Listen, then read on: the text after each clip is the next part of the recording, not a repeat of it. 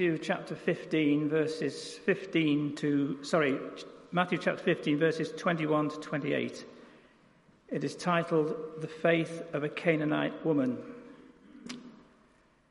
Leaving that place, Jesus withdrew to the region of Tyre and Sidon. A Canaanite woman from that vicinity came to him and crying out, "Lord, Son of David, have mercy on me. My daughter is demon-possessed and suffering terribly." Jesus did not answer a word, so his disciples came to him and urged him, "Send her away, for she keeps crying out after us." He answered, "I was sent only to the lost sheep of Israel." The woman came and knelt before him. "Lord, help me," she said. He replied, "It is not right to take the children's bread and toss it to the dogs." "Yes, it is, Lord," she said. "Even the dogs eat the crumbs that fall from their master's table." Then Jesus said to her, "Woman, you have great faith. Your request is granted." And her daughter was healed at that moment. Well, good morning.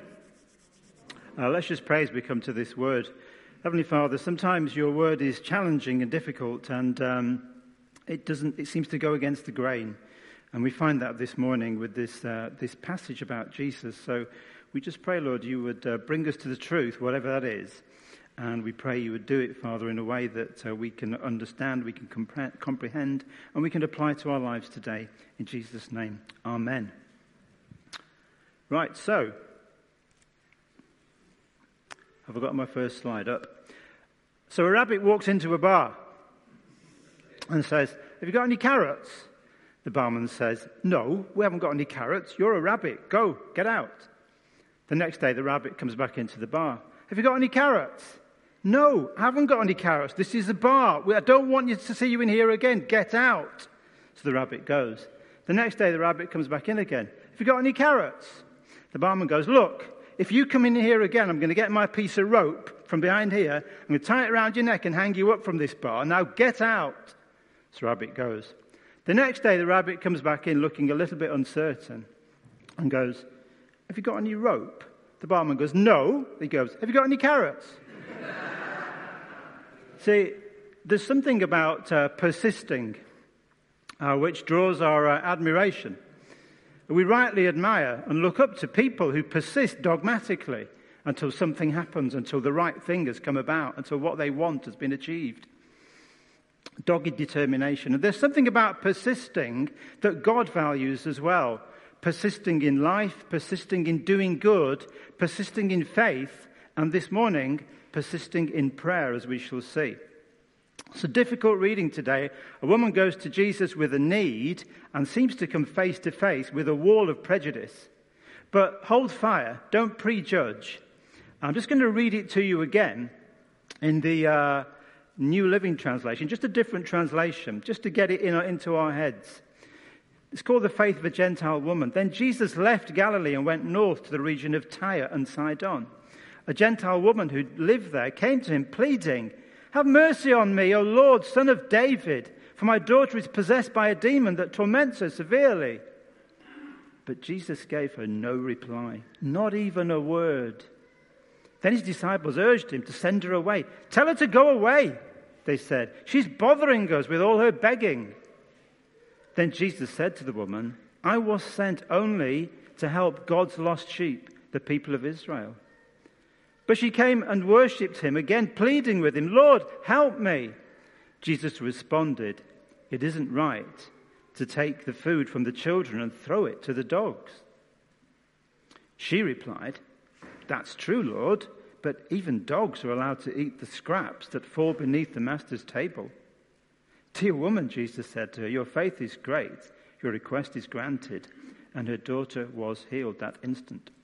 Well, before we jump into this, let's just look at the, a little bit of the background. This is the area up to the top left there in red, Tyre and Sidon, where this takes place. It's well, well away from the area that Jesus normally ministered in, in Galilee. It was outside Israel. In fact, it's what we today call Lebanon.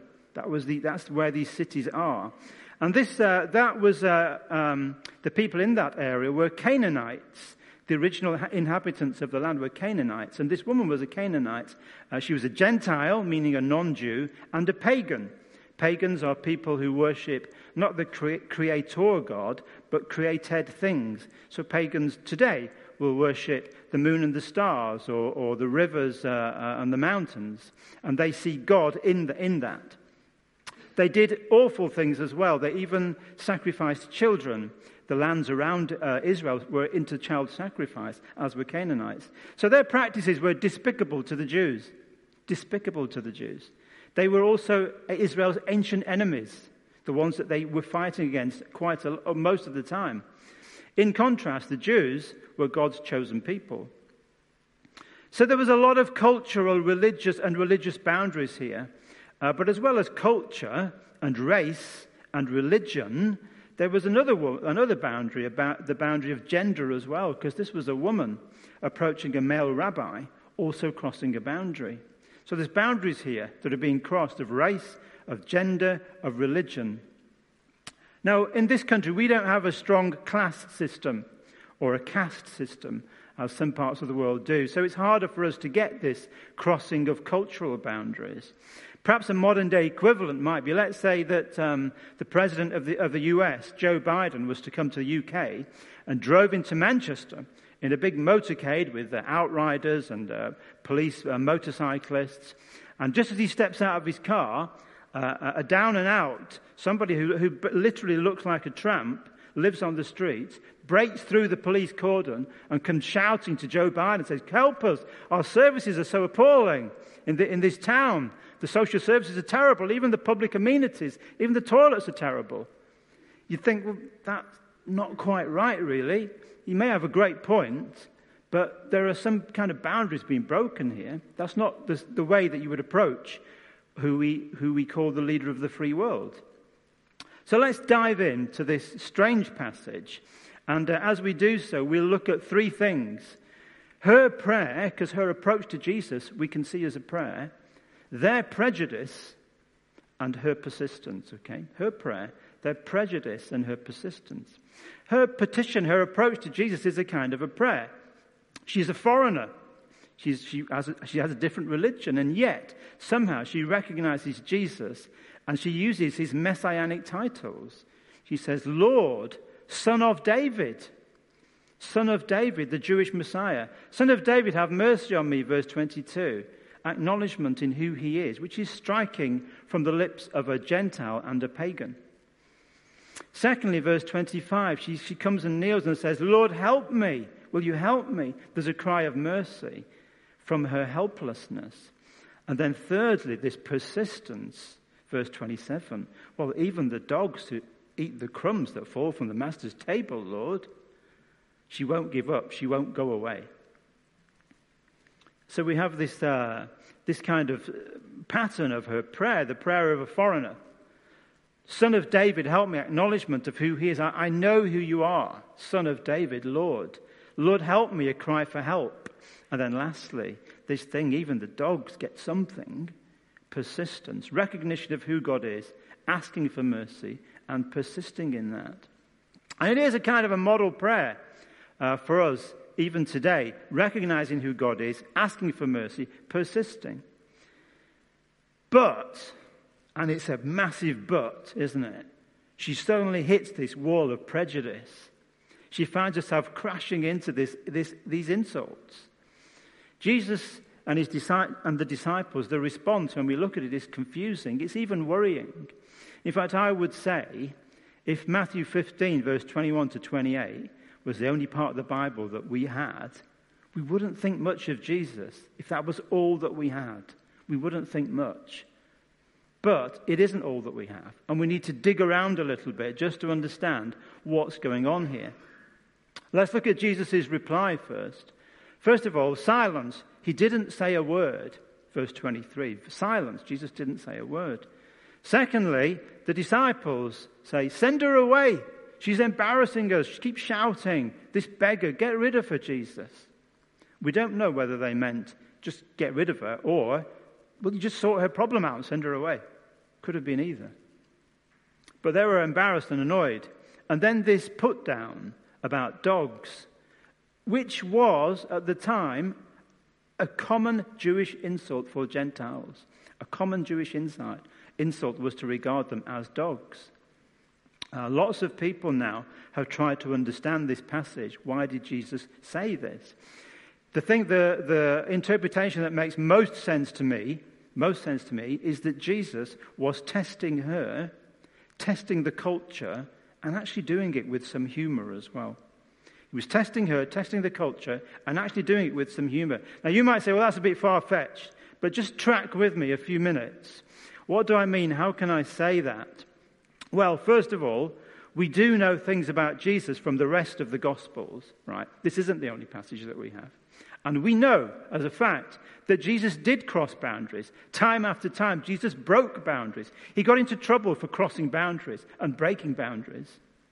More often than not, he broke them. He engaged with thieves, people who were, who were, who were hated, people who ripped people off by um, cheating them from, of their taxes. He associated with prostitutes, people who were considered to be outcasts. He once stood up for a woman who apparently was, who was caught in adultery. John chapter eight. The, the better title sometimes is the men caught in hypocrisy. But anyway, we still call it the woman who was caught in adultery. He associated with her. And uh, there's an occasion, for example, when a woman who's been hemorrhaging and bleeding for twelve years touches him. That renders him unclean. He should then go rich and do the ritual washing that a Jew needed to do. But he doesn't do that. Jesus often broke boundaries, cultural boundaries, gender boundaries, even boundaries of religion and race. So we know that. And even just before this passage, right before this passage, there's a little interaction that happens about people, about um, the, the people around him calling other people unclean. And we're just going to look at that. Okay, so these are the verses before uh, verse twenty-one, immediately preceding this event. And it's, I'm going to read some verses from it, not the whole thing, but just before today's reading from verse one, it says, "Then some Pharisees and teachers of the law came to Jesus from Jerusalem and asked, 'Why do your disciples break the tradition of the elders? They don't wash their hands before they eat.'" Then from verse ten, Jesus called the crowd to him and said, "Listen, understand, what goes into someone's mouth doesn't defile them. What comes out of their mouth, that's what defiles them." Then the disciples came to him and said, "Do you know that the Pharisees were offended when they heard this?" He replied, "Every plant that my heavenly Father has not planted will be pulled up by the roots. Leave them, they're blind guides. If the blind lead the blind, both fall into a pit." Peter said, "Explain this parable to us." "Are you still so dull?" Jesus answered. Jesus asked them, "Don't you see that whatever enters the mouth goes into the stomach and then out of the body? But the things that come out of a mouth come from the heart, and these defile them. For out of the heart come evil thoughts, murder, adultery, sexual immorality, theft, false testimony, slander. This is what defiles a person, but eating with one unwashed hands doesn't defile them." And then we had this passage, the uh, sorry, the faith of the Canaanite woman. So right before this, Jesus is saying it's not anything physical about a person that makes them unacceptable to God. It's what's in their heart. It's not what you've, whether you've washed your hands today or not. It's good to wash your hands, by the way. But that, that's not what makes you acceptable to God. It's what's in your heart. So in this, in the build-up to this event, Jesus is getting angry about people's attitudes and hypocrisy. You must only eat this and not that. You must wash it in this way and not that. Otherwise, you're un- unacceptable to God. So we know that Jesus continually crossed boundaries of status, of religion, of gender. And we see him criticizing people, th- those around him, for judging people externally. Then, at that point, immediately we have this passage where Jesus appears to do exactly the same. A woman, a foreigner, a non-Jew comes to him. A non-Jew, a woman, a foreigner. Lots of boundaries. So Jesus tests the culture and tests the woman.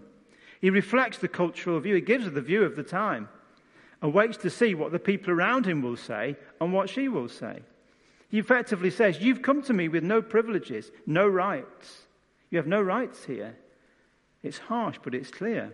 You don't have any privileges. You're a Canaanite. You're a Gentile. You're a pagan. You're a woman.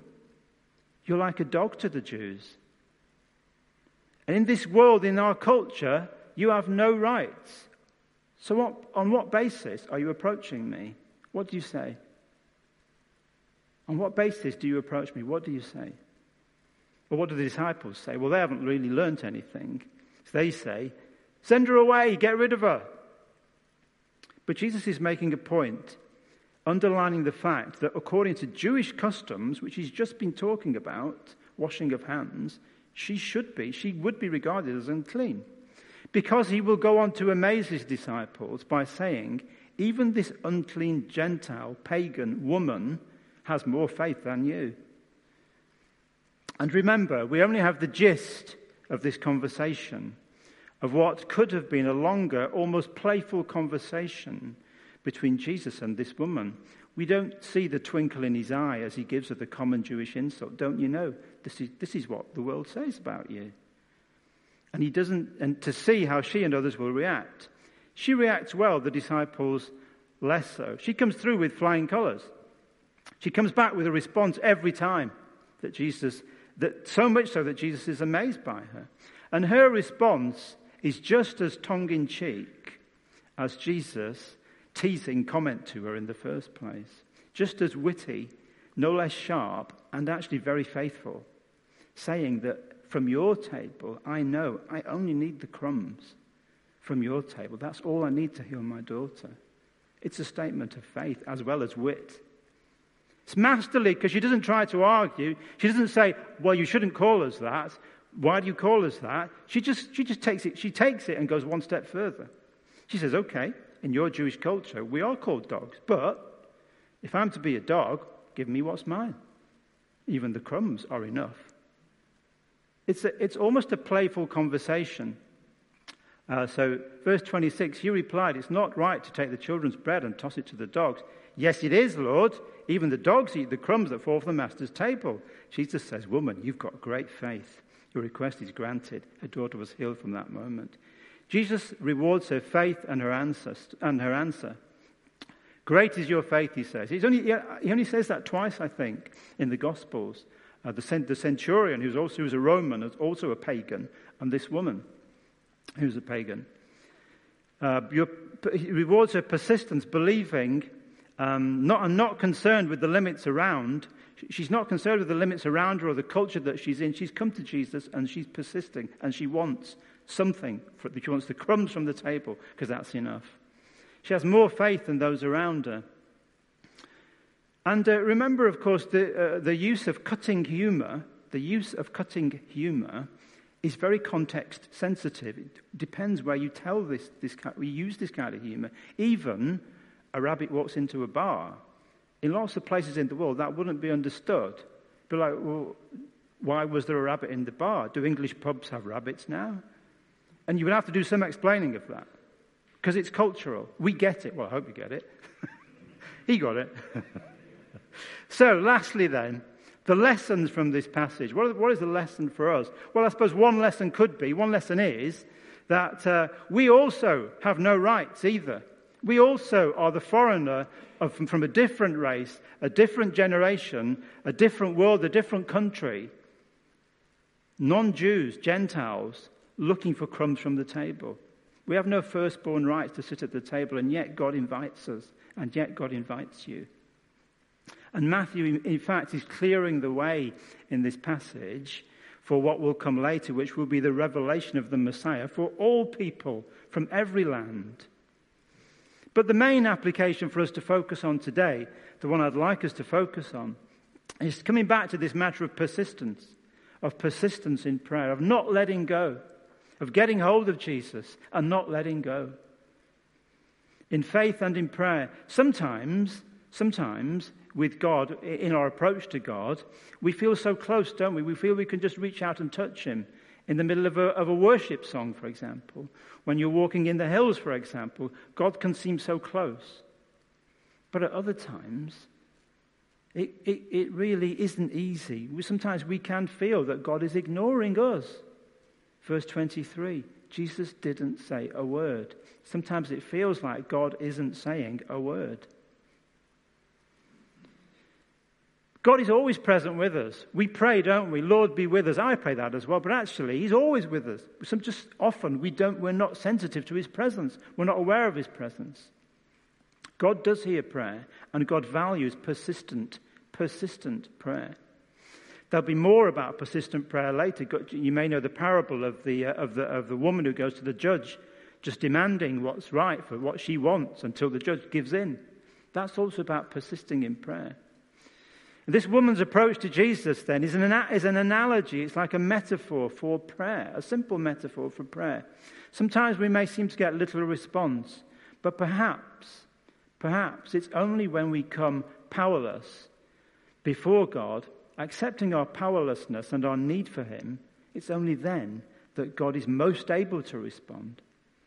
Sometimes God wants us to come powerless and knowing our, our absolute inability to do anything for ourselves. That helps him to respond. That he's most able to respond. So then lastly, um, this, let's just finish with this model of prayer here. It's a good model of prayer, very simple. Recognizing who God is, Lord, Messiah, Son of David. Asking for mercy, Lord, help me, she said. Persisting in what we're asking for. Let's pray. Heavenly Father, all of us, if we've been Christians for any time, Lord, have been in that place, Father, where sometimes it's hard to hear you, it's hard to see you, it's hard to get answers. And we pray, Lord, that you would help us to be a faithful people and persist and hold on to you at those times when it's hardest. In Jesus' name, amen.